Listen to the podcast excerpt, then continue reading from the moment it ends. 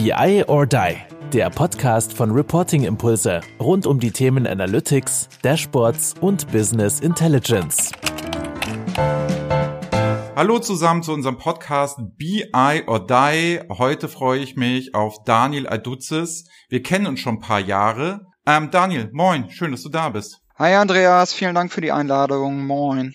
So, magst du mal erzählen, woher wir beide uns eigentlich kennen? Äh, wie du schon gesagt hast, äh, schon eine ganze Weile her. Ähm, wir haben uns das erste Mal kennengelernt, beziehungsweise habe ich dich das erste Mal auf der Showbühne gesehen bei der TDWI-Konferenz in München. Damals hast du im Tandem vorgestellt, so die noch relativ neue Flanke äh, Information Design, äh, Visualisierung von Reportings und ähm, ich war damals noch unter der Flagge von TESA unterwegs und ja, war, war ziemlich angefixt von den Themen, die du da vorgestellt vorgestellt hattest. Und ähm, das war so die, die Initialzündung. Er sagte, was ist das da für ein Typ auf der, auf der Bühne und der da in der Lage ist, einen zu fesseln. Und daraus sind ja dann später tatsächlich auch gemeinsame Projekte entstanden. Genau, haben wir äh, sehr agil dann zusammengearbeitet, haben in Workshops dann wirklich, glaube ich, Tesa in diesem Thema ein Stück weiter gebracht, aber du sagtest unter der Flagge. Was machst du denn heutzutage so? Ja, heute habe ich ähm, das Trikot gewechselt. Ich war zuletzt ähm, ja zehn Jahre bei bei Tesa in-house in verschiedenen BI-Funktionen unterwegs und ähm, ja, habe dann 2018 einen Tapetenwechsel vorgenommen. Wenn man so lange in-house unterwegs ist, dann ja wirst du irgendwie unruhig, ähm, musst irgendwie was Neues machen. Zumindest geht's mir so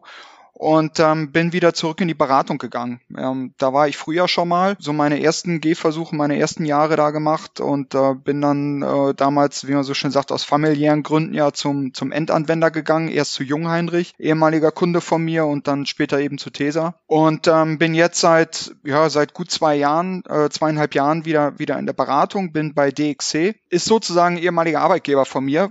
Ähm, ah, okay. Die hießen früher CSC, CSC Plönske, da habe ich vor meiner Inhouse-Zeit schon mal gearbeitet und ähm, ja, bestätigt mal wieder, man sieht sich immer zweimal im Leben. Ne? Also einmal Berater, immer Berater. Ne? Man kommt dann irgendwie dann nicht mehr von weg. Selbst wenn du jetzt kurz, du hast ja eigentlich den Weg umgekehrt. Du hast jetzt nicht den Ausflug in die Beratung gemacht, sondern du hast eigentlich den Ausflug gemacht, einmal beim Endkunden länger zu arbeiten. Ne? Ja, genau, genau. Äh, was aber tatsächlich ein ganz spannender Hintergrund ist, zumindest wenn du jetzt wieder in der Beratung bist, weil ich schon feststelle, dass viele Kunden da durchaus interessiert sind, wenn sie jetzt einen gegenüber haben, der in Anführungsstrichen meine Welt ja auch kennt. Der ja. war ja mal Leidensgenosse und das ist, ähm, ja, wenn man so will, auch ein, auch ein ganz guter Door-Opener. Ja, eben, das ist im Gegensatz zu mir. Ich habe ja noch nie etwas anderes gesehen als eine Unternehmensberatung. So, ne? Und wir sind ja klassische Impulsgeber und kommen von außen, haben ja die Sicht von außen. Natürlich habe ich auf Projekten so, ne, interne Politik, Schwierigkeiten, Abwarten etc., was das so alles mit sich trägt, wenn man mit mehr Leuten zusammenarbeitet in so einem Konzern. Völlig klar. Ich kenne das ja gar nicht, ne? Also du hast das ja zehn Jahre lang am eigenen Leib gespürt, ohne dass wir sagen wollen, dass es jetzt bei TESA besonders schlimm ist, ne? Also nur normal, Konzernstrukturen laufen halt anders als bei Reporting Impulse mit fünf Leuten. Das ist nun mal so. Ja, absolut. Das ist halt eben auch Fluch und Segen, ne? Also bei ich finde, beides ist halt extrem spannend. Ähm, auf der einen Seite, na, wenn du eben nicht mehr externer bist, ähm, hast du halt intern die Möglichkeit, Projekte eben auch auf lange Sicht zu verfolgen. Ne? Gerade so dieser Punkt, was passiert denn mit dem, was du da aufgebaut hast, nachdem das Projekt vermeintlich abgeschlossen ist? Mhm. Na, wie wird's angenommen, wie wird's gelebt, welche Sorgen, Nöte, Ängste entstehen in der Folge? Und zu einem gewissen Grad sind ja auch die Themen rund um Projekte, na, wie wird sowas initiiert, wie wird sowas budgetiert und so weiter und so fort, auch ganz spannend, aber eben wie gesagt nur bis zu einem gewissen Grad, ne? weil das, äh, das ist keine TESA-Spezifika, das ist in, in jedem mittleren bis großen Unternehmen so. In dem Moment, wo du es halt mit interner Politik dann eben auch zu tun hast, kommst du dann schnell auch an, an, an so einen äh, Punkt, wo du dich fragst, okay, und was habe ich jetzt heute geschafft? Weil für alles Operative, für, für das, wo du hands-on was leistest,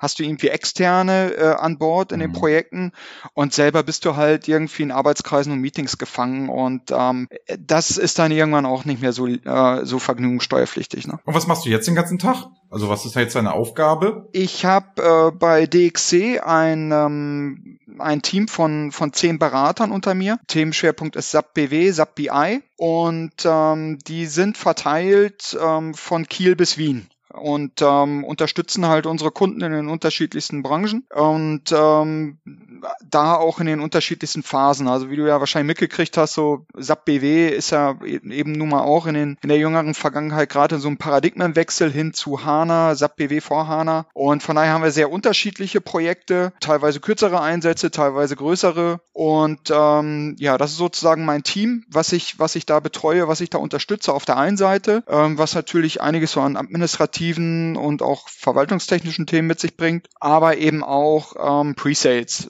Das, was, was mir halt viel Spaß macht. Du bist viel äh, mit unterschiedlichen Kunden in Kontakt, ähm, unterschiedliche Projektphasen, die da angedacht sind und ähm, das ist durchaus reizvoll, ne? Da auf verschiedene Branchen, wenn du zehn Jahre in einen derselbe Branchen warst, dann, dann ist das jetzt auch mal spannend, zum Beispiel irgendwie Konsumerprodukte oder äh, Medien oder Versicherungen oder ähnliches. Und äh, das ist durchaus reizvoll und ähm, teilweise eben auch äh, eigene Projekte, die ich dann eben auch als Projektmitglied mit unterstütze. Ne? Ach cool, also auch selber noch vor Ort, auch selber noch Beratung, das ist natürlich auch immer ganz nice, weil dann ist es ja nicht dieses typische nur, ich verteile meine Leute und verklopp die irgendwie, sondern ich bin auch selber noch in den Projekten. Ne? Das finde ich ja auch immer sehr gut. Genau, es ist nicht nur irgendwie Excel-Tapeten massieren und die und die mhm. Aus und die Auslastung halt äh, en entsprechend gewährleisten, sondern da kommt zum Teil eben das, was ich vorhin meinte, zum Einsatz. Ich bin, wie man glaube ich ganz gut sagen kann, so, so eine Art Sparingspartner ganz gerne. Ne? Also jetzt schon mehrere Projekteinsätze unter unter dieser Überschrift gehabt, wo der Kunde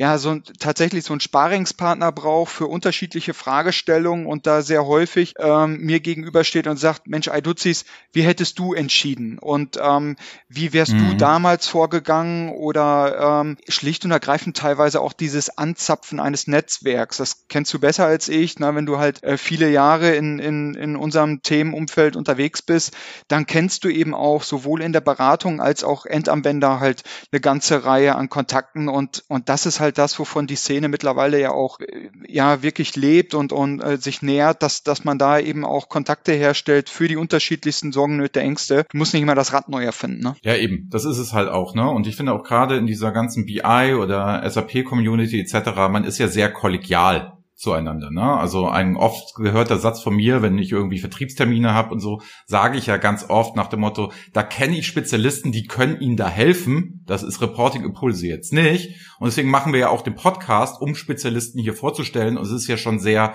familiär. Ne? Also Ellbogen unter Kollegen gibt es ja in Beratung eher selten. Das muss man auch mal hervorheben. Das ist ja gar nicht immer so gang und gäbe. Aber in dieser BI-Szene, glaube ich, sind wir eher so eine ganz große Gemeinschaft und ich glaube, das läuft auch ganz gut. Also das finde ich deswegen, also im IT-BI-Umfeld zu arbeiten, ist eigentlich auch ein Privileg. Das vergisst man oft.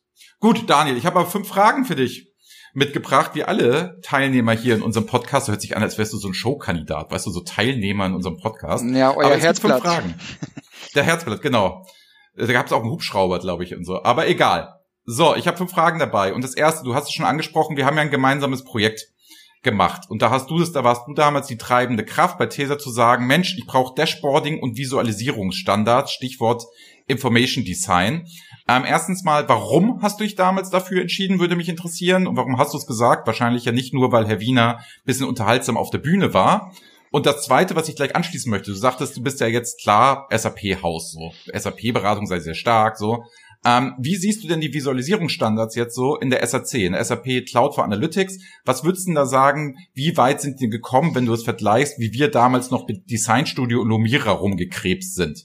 Also diese Doppelfrage einmal, warum ist es wichtig? Das andere ist so eine Einordnung SAC im Abgrenzung zu Lumira oder Design Studio, wie das nicht alles hieß früher. Ja. Ja, warum? Was war so die, die ordinäre Motivation auch dann runtergebrochen auf, auf TESA? Ähm, wahrscheinlich wie in vielen anderen Unternehmen auch. Ähm, TESA produzierendes Unternehmen mit, mit mehreren ähm, dezentralen Standorten, was die Produktion angeht, einem, einem Headquarter auf der anderen Seite und du hast eben ähm, extrem viele verschiedene Varianten gehabt, ähm, wie halt Berichtswesen aussehen kann und wie man halt seine Kennzahlen, äh, über die halt in dem Fall TESA gesteuert wurde, halt ausweist und darstellt. So und ähm, es kam vor allem dieses doch sehr ausgeprägte Regionalfürstentum halt hinzu. Äh, jedes Werk hat da mehr oder weniger ein eigenes Look and Feel, was das Berichtswesen angeht und äh, den Ausweis der Kennzahlen bis hin zu auch Berechnung der Kennzahlen. Also sprich in äh, ähm, unsere Rüstzeiten werden äh, diese Werte noch mit inkludiert und andere Werke exkludieren das äh, mhm. und haben jenen Filter da drauf. Wir sagen, die Vergleichbarkeit war, was die Inhalte angeht, äh, zum Teil nur, nur bedingt gegeben und äh, vor allem hast du halt vier Leute gehabt, die mit fünf verschiedenen Varianten in, in entsprechende äh, Steerings halt reingegangen sind und äh, das macht es dir von der Umsetzungsseite, ich war damals ja in der IT verantwortlich für, für den BI-Bereich, auch nicht gerade einfacher, äh, weil wir sprechen ja. vielleicht über Balance to Ship, wir sprechen hier über Umsatzkennzahlen oder ähnliches, aber jedes Mal musst du es anders abbilden und äh, jeder will da irgendwie eine andere Variante haben und da half uns ähm, auch motiviert ja mit, mit Bark, die uns ja, was die BI-Strategie, äh, das ebenfalls ins Buch geschrieben haben, äh, gesagt haben, hier schaut euch da die Ideen von Reporting-Impulse an, was Notationskonzept angeht, was da, was da Guidelines betrifft. Und das war, war sehr hilfreich, da zu sagen, wir müssen uns hier mal intern, auch losgelöst von der Technik, committen. Äh, wie wollen wir funktionieren, wenn wir über Reporting sprechen? Einmal was das Design angeht, aber eben auch, welche Elemente wollen wir überhaupt nutzen im, im Punkto Visualisierung? Äh, welche Charts, ne? Und da, das kennst du besser als ich, da hast du ja auch den Finger in berühmte Wunde gelegt, äh, zu sagen, äh, diese Dinge sind verboten, 3Ds, äh, Schattierung, schieß mich tot, wir wollen äh, einheitliches Farbkonzept, wir brauchen ähm, verständliche Titel und so weiter und so fort. Und da ist auf der einen Seite ein bisschen Kernarbeit zu leisten. Ihr habt da ja entsprechende Templates mitgebracht, dass du trotzdem auch ein bisschen Speed in dieses Thema reinkriegst.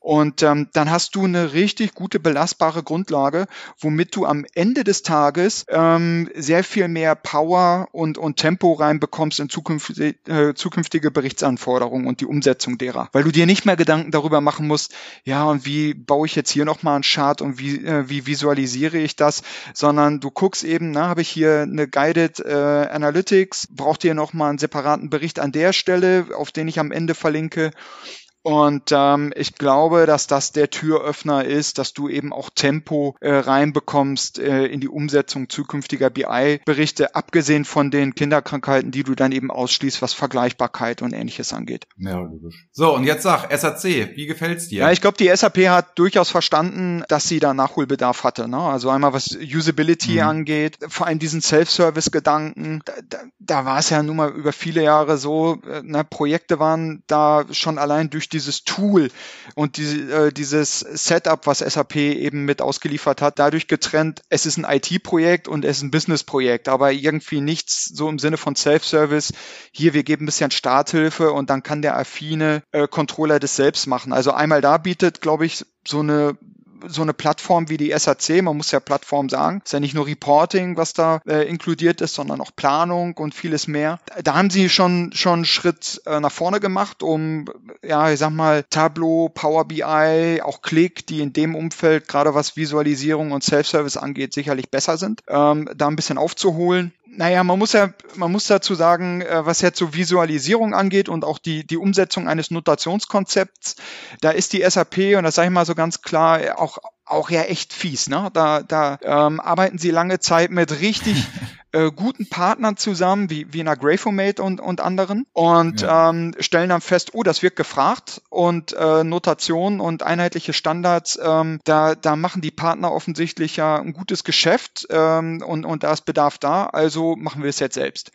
Und ähm, ja. ja, also dafür gibt's Gründe, ob ich das jetzt gut finde oder eher weniger. Ähm, dass sie halt so vorgegangen sind, wie sie vorgegangen sind, sei mal dahingestellt. Aber sie haben das Thema für sich erkannt, ne? dass du da eben auch mit wenig Aufwand, ähm, sag ich mal, brauchbare ähm, Standards äh, in, in puncto Visualisierung, Notationskonzepte eben auch abbilden kannst. Ähm, da, da haben sie aufgeholt. Ich würde nicht sagen, dass sie ja, dass sie na, da gleich auf sind, äh, schon mit, mit den Marktführern in dem Umfeld, was Frontend-Technologien angeht, aber sie, sie versuchen ihr Bestes mal. Äh. Ja, ich finde auch, also ich finde auch so, die SAC hat halt einen entscheidenden Vorteil.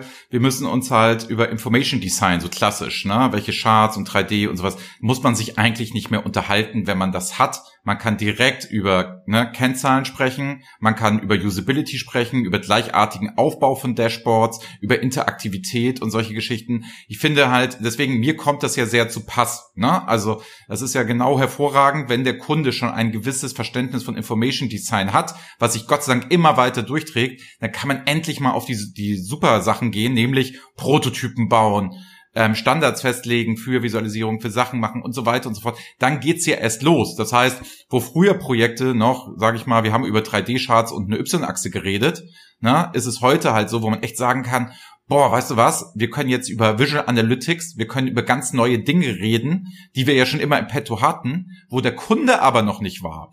Also es war, jetzt ist es so, wo dieses Information Design halt immer weiter schon Selbstverständlichkeit wird, gehst du viel stärker in Data Literacy, du gehst viel stärker in, wie funktioniert es. Und da schließt sich auch, Daniel, meine Frage Nummer zwei an, nämlich, was sagst du denn, wie viel Self-Service ist gut? Also auf was will ich hinaus? Ich will darauf hinaus, du hast schon gesagt, Fachabteilungen fangen ja jetzt auch immer stärker an. Vor fünf Jahren bei TESA war das eher noch aus der IT getriebenes Projekt, auch obwohl wir das Controlling mit drin hatten und mit im Board. Aber da wurden ja nicht selber Berichte gebaut im Controlling den ganzen Tag und war selbstverständlich, sondern es war noch sehr IT-lastig. Was sagst du denn jetzt so, wenn es heißt, oh, Vorstand sagt, wir müssen mehr Self-Service machen. Einfach mal so der Satz raus. Ne? Hört sich erstmal gut an. Mehr Digitalisierung und mehr Self-Service für die Mitarbeiter.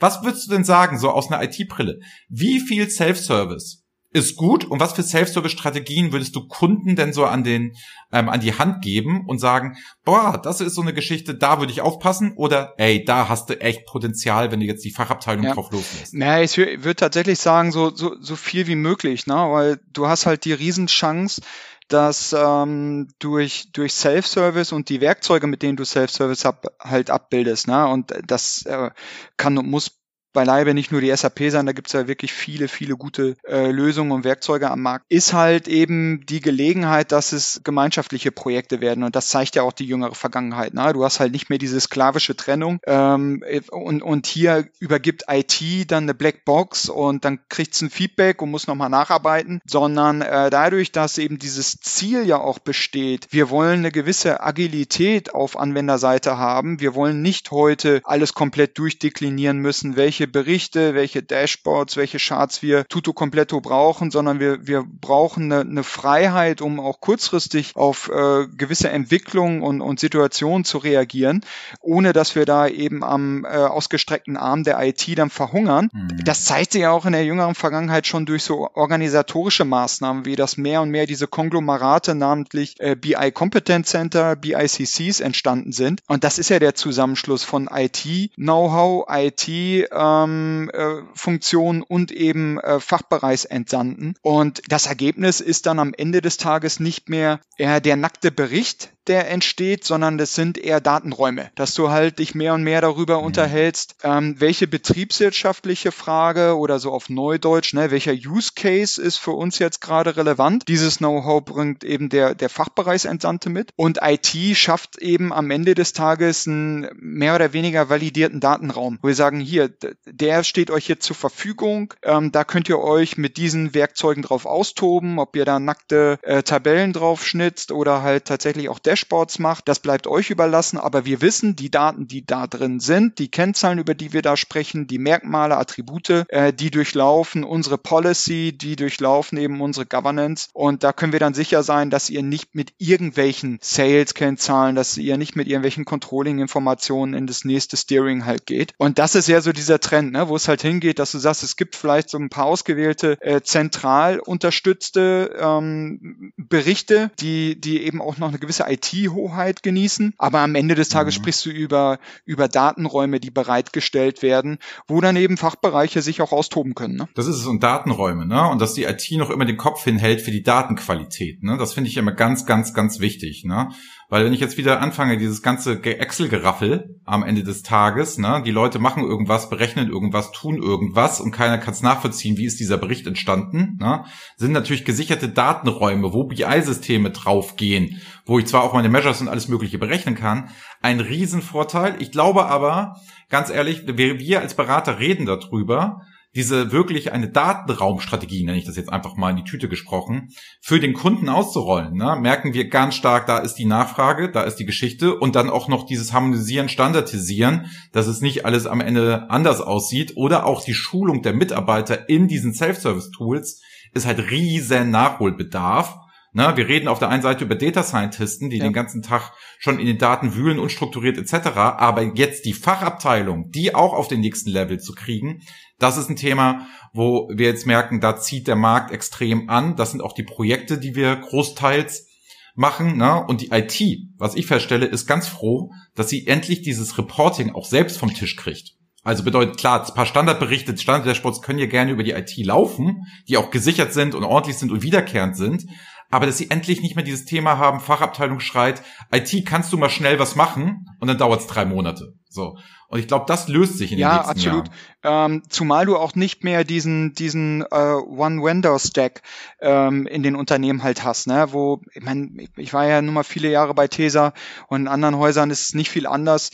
Ähm, da war es sehr SAP-getrieben, ne? Du, du bist da eben auf transaktionaler mhm. Ebene mit einem SAP-ERP-System unterwegs, dann war es mehr oder weniger klar, äh, dass irgendwo auch ein SAP äh, Business Warehouse seinen Platz hat und dementsprechend auch die, die SAP Reporting-Werkzeuge. Und das ist heute anders, ne? Das ist halt aufgebrochen, dass man da halt eben auch aufgrund der Offenheit der Systeme, schon angefangen bei ERP-Systemen und insbesondere bei den Data Warehäusern, ähm, du bist nicht mehr in so einer sklavischen, in so einer babylonischen Gefangenschaft, ja, da musst du aber auch von dem Hersteller die, die Frontend-Werkzeuge nehmen, sondern nee, äh, du hast nicht nur äh, Best from both worlds, sondern es sind ja mehrere Welten.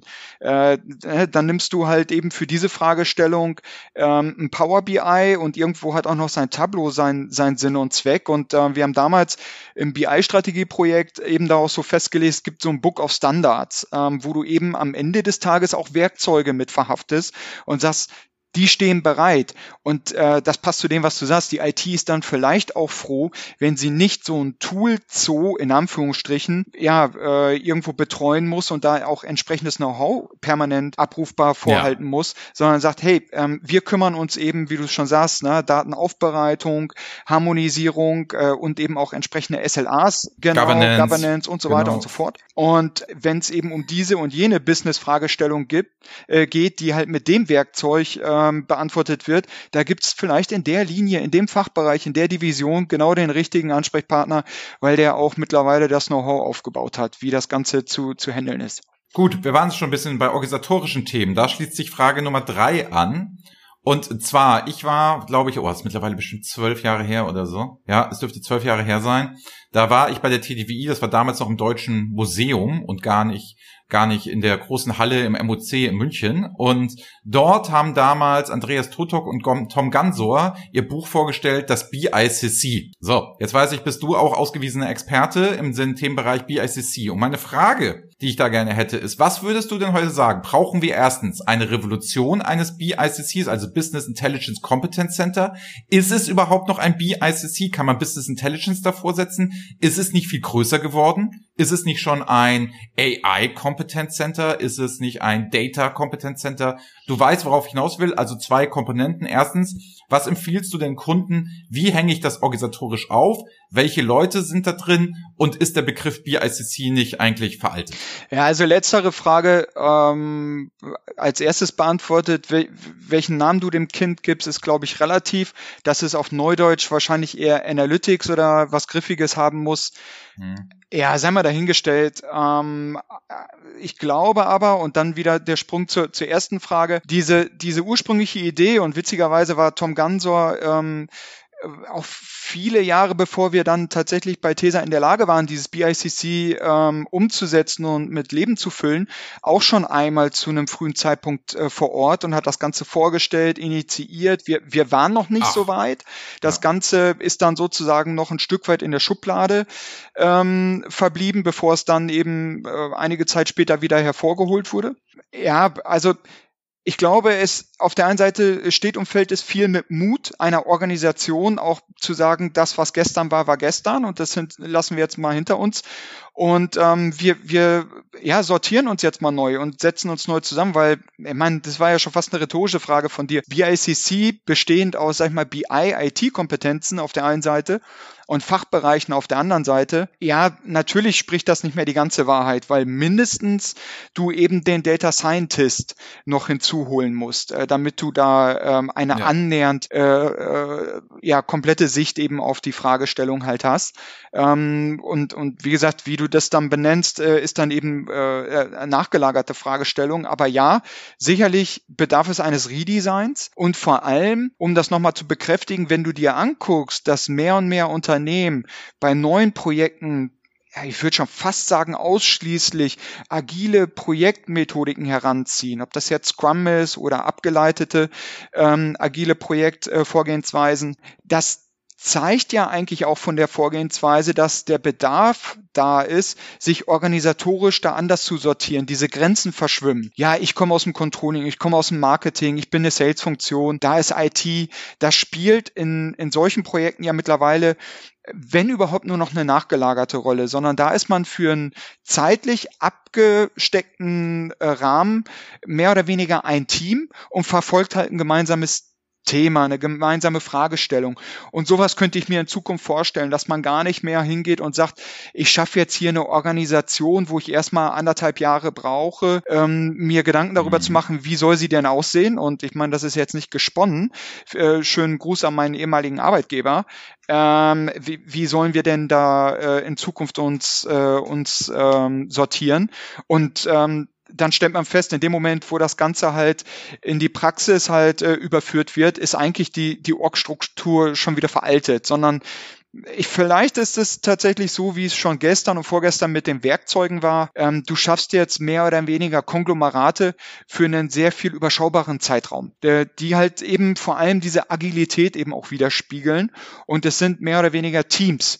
Und ähm, das schafft ja auch ähm, ja eine ne gewisse Synergie und auch du darfst auch den Menschen dahinter nicht vergessen. Ne? Da, da hast ja dann auch auch zum Teil junge neue Leute, die dann auch interessiert sind. Hey, ich komme dann mit ganz anderen Funktionen in Kontakt. Uh, what's in for me auch in Zukunft, um mich weiterzuentwickeln. Ich will vielleicht nicht ewig der technisch affine äh, Know-how-Träger für Power BI sein, sondern was macht ihr denn da eigentlich im Business Development? Und vielleicht könnte das irgendwie auch einer meiner nächsten Schritte in Zukunft hier sein. Und ähm, das sehe ich als Riesenchance auch, was so zum Beispiel Change Management angeht. Ja, es ist, glaube ich, auch, ne, es ist eine kulturelle Frage. Ne? Ich bin genau bei dir und sage, Organisationseinheiten, ob die wirklich noch so Bestand haben. Ne? Ähm, wir reden ja auch mal viele Ruhe, du musst in Produkten eher denken und musst dann das Team so zusammenstellen, dass du hast auch vielleicht nicht immer die bestqualifizierten, das heißt es ja gar nicht, aber das, was halt da ist an Menschen, dass du die halt auch nutzt, um dann ein gemeinsames Ziel zu verfolgen. Deswegen war ich auch so nach dem Motto, diese ganze BICC-Gedanke damals völlig richtig. Heute, also deswegen meine ich ja Revolution, vielleicht müssen wir dann also auch verabschieden, dass diese Kompetenzen dann immer alle in diesem jeweiligen Team sind und dass es auch ein Pool an Menschen gibt, wie Datenräume, die dann halt zusammengestellt werden können. Ich glaube, aber da sind wir noch ganz schön weit von entfernt, ob wir das so hinkriegen. Das Feld Beratung, die machen das schon immer. Das ja. ist ja klassisch, ne? Kunde hat eine Anfrage, ich habe meinen Pool an Leuten und die schicke ich dann dementsprechend dahin nach ihren Fähigkeiten. Also das ist ja etwas, was dem Kunden durch Beratungsleistungen immer abgenommen wurde, wo, glaube ich, aber der Kunde sich auch selber immer stärker hin entwickeln muss. Und deswegen sind für mich auch diese Organisationseinheiten viel stärker, viel besser, wenn ich Rollenbilder schaffe, wo sich Leute rein entwickeln. Das heißt aber nicht, die Rolle ist ein Mensch und das ist dann besetzt und der ist es dann, sondern die Rolle muss besetzt werden, vielleicht auch durch zwei Menschen oder der, die nehmen zwei Rollen in irgendeiner Form an um es halt irgendwie hinzukriegen, dann habe ich auch nicht immer diese Kapazitätsgeschichte. Ja, du machst jetzt 20 Prozent noch BICC ja. zu, deinem, ähm, äh, ja. zu deinem Job. Wissen wir beide, funktioniert nicht. Was sind 20 Prozent in Arbeitszeit, wenn das Tagesgeschäft rückt? Also, ja, absolut. Albern. Absolut. Und du hast vorhin das eben auch schon, äh, wie ich finde, absolut richtig ähm, beschrieben. Es ist vor allem und auch zu nicht ganz unwesentlichen Anteilen eine kulturelle Frage.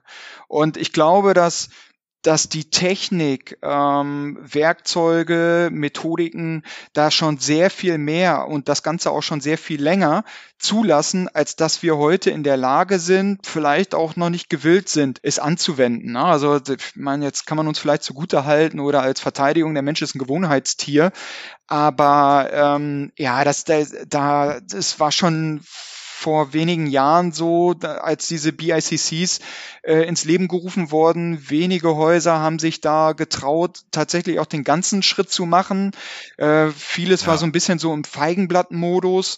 Und ähm, jetzt nochmal anderthalb Schritte weiter zu gehen, zu sagen, ich brech gestandene Org-Strukturen auf, denke vielleicht auch, was meine Unternehmensorganisation angeht, in, in agilen Mechanismen Ja, ich, es bleibt spannend. Ne? Also bin ich absolut bei dir. Da haben wir natürlich von der Beratungsseite ähm, ist ein bisschen einfacher, wenngleich ich das bei, bei größeren Läden wie bei uns eben auch sehe. Ne? Am Ende des Tages geht's da auch um Köpfe und ähm, ja, da, da schaut dann auch schon jeder, ähm, wo bleib ich denn am Ende des Tages? Es ist tatsächlich, wie du schon richtig sagst, eine, eine kulturelle Frage und, und da bin ich mal gespannt, äh, wo die Reise in, den, in, in der nächsten Zukunft hingeht. Gut, du hast es auch schon gesagt. Ähm, Frage Nummer vier. Ich weiß ja, dass du ein Agile und Scrum-Fan und so weiter bist und dass du diese Methodiken für richtig hältst und so weiter. Deswegen frage ich dich jetzt, was findest du denn schlecht an Agile und Scrum, wo du sagst, oh, das funktioniert meistens immer nicht so gut?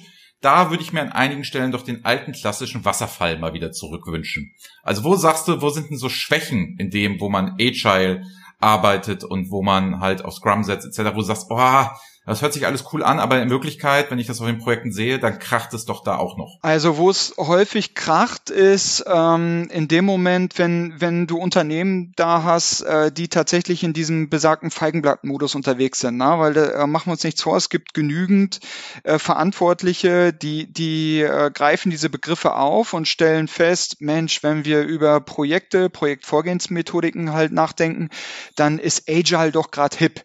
Und wir müssen auch Agile machen machen. Mhm. Genauso, ne? Ähm, du hast das, glaube ich, auch schon mal vor ein paar Jahren auf einer Veranstaltung gesagt, äh, wenn äh, der Hersteller A zwei Data Scientists aus, äh, ausschreibt, dann muss der Wettbewerber vier Data Scientists ausschreiben, ne? nur weil der eine genau. das auch macht. Und so habe ich teilweise auch den Eindruck, ne, man macht Agile des Agiles wegen und nicht, weil man versteht, welche Chancen dahinter stehen. Und vor allem, wenn man halt wie ich so ein bisschen gebranntes SAP-BW-Kind ist und Projektlaufzeiten im, im BI-Umfeld vor allem eins waren, nämlich lange äh, und teuer, und teuer. Ähm, dann, dann ja, bietet dir vielleicht, sag ich mal, die Technologie, und das passt zu dem, was ich vorhin meinte, heute eine gewisse Möglichkeit, mehr Speed äh, auf den Teppich zu bringen und, und da eben auch, na, sei es durch, durch flachgekloppte äh, Architekturen und du kommst sehr viel schneller durch Mockups zu Ergebnissen, die du präsentieren kannst, wo du dann eine Rückkopplung bekommst. Aber du musst organisatorisch auch bereit sein, ähm, diesen Preis zu zahlen, zu sagen, hey, ich habe hier jetzt gute Leute von der Fachseite her, die brauche ich, um hier eben auch was Gewinnbringendes ähm, eben auch abzuliefern in dem Projekt. Äh, deswegen stelle ich die jetzt eben tatsächlich tatsächlich mal für sechs Wochen ab, damit die entsprechende äh, drei Sprints, damit die zwei Sprints eben auch mal äh, sauber durchhecheln können. Mit der IT, mit einem externen Partner, bumm. Und nicht noch das kommt obendrauf. Ne? Also ich erwarte, dass das äh, operative Geschäft noch weiterläuft. Und das war schon das, was bisher nicht funktioniert hat. Ne? Also sehr, sehr häufig war so diese, diese Erwartungshaltung, wir machen agil, aber wir sind nicht bereit, uns darauf einzulassen, in der Konsequenz, was das denn auch bedeutet, organisatorisch im operativen Geschäft. Und ähm, ja, da, da, ich sag mal, über diese Brücke musst du halt gehen, um dann tatsächlich auch diese Vorzüge zu erkennen, weil das ist eben, wie gesagt, als BW-Kind, als jemand, der halt so in, in Wasserfallmethodiken gebrandmarkt halt das kennt, du bist im fensterlosen Kellerraum bei einer 40 Watt Birne und entwickelst da ein halbes Jahr vor dich hin, bevor du das erste Mal äh, zum, zum User Acceptance Test halt losgelassen wirst, um dann festzustellen, wieso seid ihr jetzt nicht zufrieden mit dem, was wir entwickelt haben? Ähm, und, und dann äh, darfst du anschließend noch die Runde machen, ja, wir bräuchten da doch noch mal ein bisschen länger, weil das Feedback dementsprechend ist. Also es bietet extrem viele Chancen, agil zu arbeiten, weil du schnell, schnelle Ergebnisse bekommst und das nicht nur im positiven Sinne. Ne? Manchmal ist ja auch dieser Fast-Fail-Gedanke genau auch einer, den ich provozieren möchte im positiven Sinne, um zu wissen, in diese Richtung sollte es nicht gehen. Aber auch das ist eine kulturelle Frage. Ne? Bin ich bereit, mhm, mit einem genau. negativen Ergebnis, was ich bewusst provoziere, umzugehen, um zu sagen, ich habe jetzt Geld in die Hand genommen für Software, für externe Beratung, interne Kosten, um Ergebnis zu haben, was bedeutet, das ist nichts für uns oder hier ist kein Added Value für uns drin. Und ähm, von daher hast du da so ein bisschen so, Agile bietet viele gute Möglichkeiten und Chancen, aber du musst eben auch als Unternehmen bereit sein zu sagen, hey, was, was äh, machst du mit den Ergebnissen, die du daraus bekommst und wie gehst du organisatorisch damit um? Und abschließend, ähm, es gibt durchaus auch immer noch gute Projektinitiativen, wo, sag ich mal, die klassische Wasserfallmethodik Sinn macht. Du musst nicht alles sklavisch halt im, im Agile-Sinne halt abfackeln, sondern äh, natürlich kannst du auch ein, ein Rollout-Projekt nach mehr oder weniger klassischer Vorgehensweise ja. sauber, in Time und auch noch mit vertretbarem Aufwand äh, zum Erfolg bringen. Ne? Frage Nummer fünf. Abschlussfrage. Und zwar, ne, wir sprachen, ich bin jetzt so ein Kunde, totales SAP-Haus, alles durch und durch, ne? Was sind aus deiner Sicht, vielleicht relativ kurz die Antwort, die wichtigsten Trends als SAP-Kunde, mit denen ich mich jetzt, also ich bin jetzt BI-Leiter dort, ich bin jetzt IT-Leiter, ich bin jetzt irgendwie Leiter Controlling. Was sind die wichtigsten SAP-Trends, wo du sagst, damit sollte es sich jetzt mal beschäftigen, lieber Kunde? Ähm, Cloud, Cloud und nochmals Cloud. Das ist relativ eindeutig. Wenn du jetzt nur eins gesagt hast, das musst du jetzt nochmal, das musst du ein bisschen ausführen jetzt. Ähm, ja, du musst halt eben bei der SAP, sie hat ja schon vor einiger Zeit gesagt, Cloud First Strategie.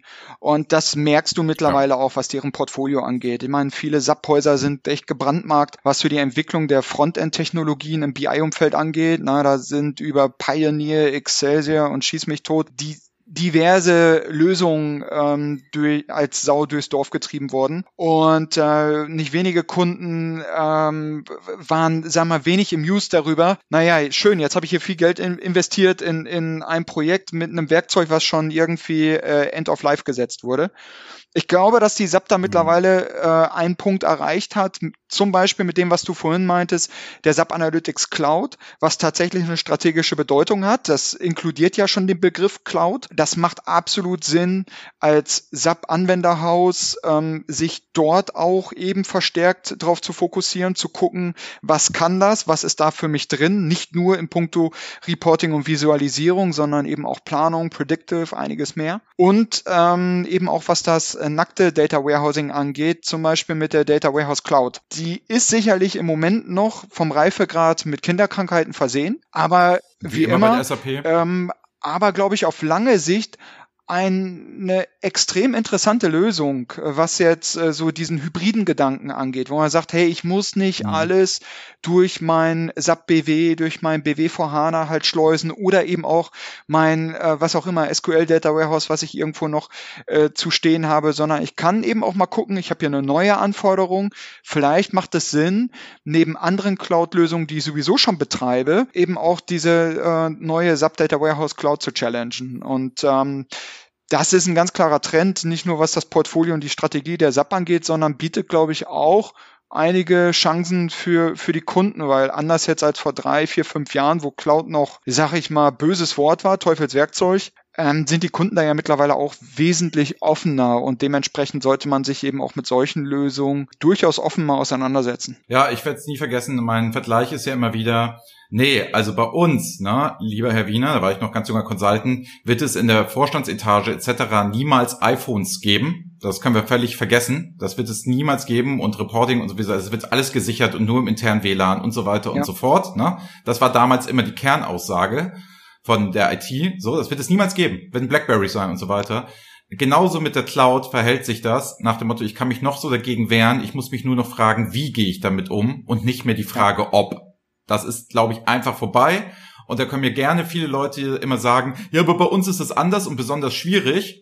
Da sage ich ganz klar, dann musst du es dich so damit beschäftigen, dass du jedenfalls zu dem Schluss kommen kannst, nee, bei uns geht es nicht. Aber das valide begründet und nicht immer dieses, nö, geht von vornherein nicht, das geht mit unseren Daten nicht und das ist alles high confidential und so. Ja, herzlichen Glückwunsch, was da schon alles passiert ist in den letzten Jahren. So, Daniel, pass auf. Was machst du am 22. Oktober um 19 Uhr?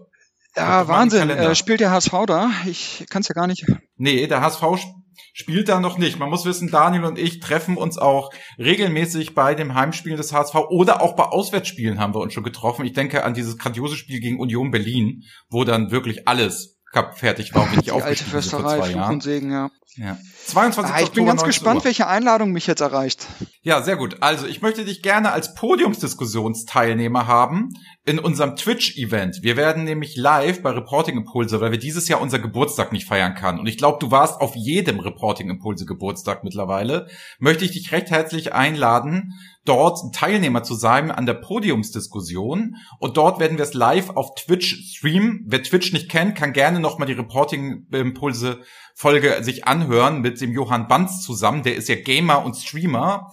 Und das werden wir genauso machen. Wir werden das live streamen. Wir werden alle zu Hause sitzen. Es wird einen interaktiven Chat geben, wo man Profis fragen kann.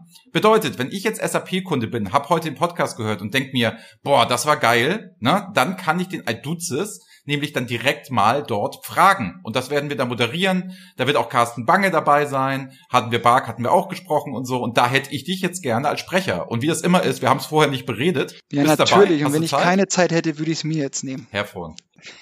Ein Traum. 22. Oktober, LinkedIn etc. Die Anwendung kommen. Ich habe gestern mit Anne, unserer Marketingmanagerin, geredet. Die findet das super, die möchte das gerne machen. Das wird hervorragend. Werbung kommt. Anne, du hörst uns ja auch. Na, insofern haben wir schon mal eine Zusage für einen Perfekt. Teilnehmer. Das wird doch cool. So, zweites. Genau, finde ich total gut. Und sonst, ja, HSV lassen wir einfach jetzt mal sein. Es sei denn, du hast ja die letzten Worte immer in diesem Podcast. Na, das ist ja Gast, das ist bei uns ja gang und gäbe, dass der Gast nochmal sagen darf, was er möchte. Du darfst natürlich was zum HSV sagen, musst es nicht. Und das andere, was ich kurz davor noch hätte, ist, darf man dich denn kontaktieren und anschreiben oder geht sofort die Berateruhr an, wenn ich dich jetzt auf LinkedIn dazu hole oder vielleicht mal zwei, drei Sachen haben möchte oder bisschen Sparing? Wie ist das denn so? Bist du da eigentlich Ja, total. Kontakt? Also ähm, ich habe da ja selber von gezerrt. Ne? Äh, Netzwerk schadet am Ende ja nur dem, der es nicht hat. Ähm, von daher äh, offen für jeden, jeden Kontakt, jede Anfrage, jeder Austausch. Äh, da läuft bei mir kein Taxameter im Hintergrund. Ähm, von daher ähm, ja sehr gerne. Ähm, weil der Austausch funktioniert da ja auch eben in zwei Richtungen, bin ich, bin ich zu jedem Zeitpunkt offen. Hervorragend. So, dann sage ich Tschüss. Ne? Wir sind ja beide, sitzen ja beide in Hamburg, auch wenn nur virtuell zugeschaltet. Ich sage Tschüss an unsere Zuhörer. Ich hoffe, es hat gefallen. Nutzt es, wenn Daniel es anbietet. Ne? Wir sind im regen Austausch immer. Man merkt auch, glaube ich, wir sind vom Typ her sehr auf einer Wellenlänge, so wie das alles da so funktioniert. Mir hat der Podcast Riesenspaß gemacht, war auch super interessant für mich. Auch die Gedankenspiele fand ich toll. Und insofern sage ich Tschüss aus Hamburg nach Hamburg Hoffe, ihr schaltet bald wieder ein bei BI or Die, immer mittwochs. Wir sind bei Apple, Spotify und so weiter. Findet man auch alles. Sonst bei LinkedIn das einfach machen. Lieben, lieben Dank an die ganzen Zuschriften, die ich kriege, dass man sich gerne mit uns vernetzen möchte. Gerne weitermachen, gerne Fragen stellen. Wir greifen das hier alles auf und es soll der Community ähm, gelten im ersten Moment. Und wenn ihr euch irgendwas nicht gefällt, bitte auch schreiben. Ob wir das ändern, weiß ich nicht. Aber gerne, dass wir es wissen, wenn euch irgendwas nicht gefällt. Gut, in dem Sinne, Daniel, deine letzten Worte Sag immer, was du möchtest. Alles frei. Wir sind auch über der Zeit, aber die nehmen wir uns heute einfach. Äh, ja, was soll ich sagen? Vielen Dank ähm, für, für die Einladung zu diesem Podcast. Ähm, hat mir riesig Spaß gemacht, war extrem kurzweilig und ähm, fühlte sich ein Stück weit an, ähm, wie das eine oder andere Mal in der Kneipe äh, zu plaudern über diverse Fragestellungen, nur dass wir zu dieser Zeit noch nicht das gemeinsame Bier aufgemacht haben. Ähm, ja, von daher freue ich mich auch sehr über die Einladung ähm, für den 22. Oktober. Bin ich gerne dabei.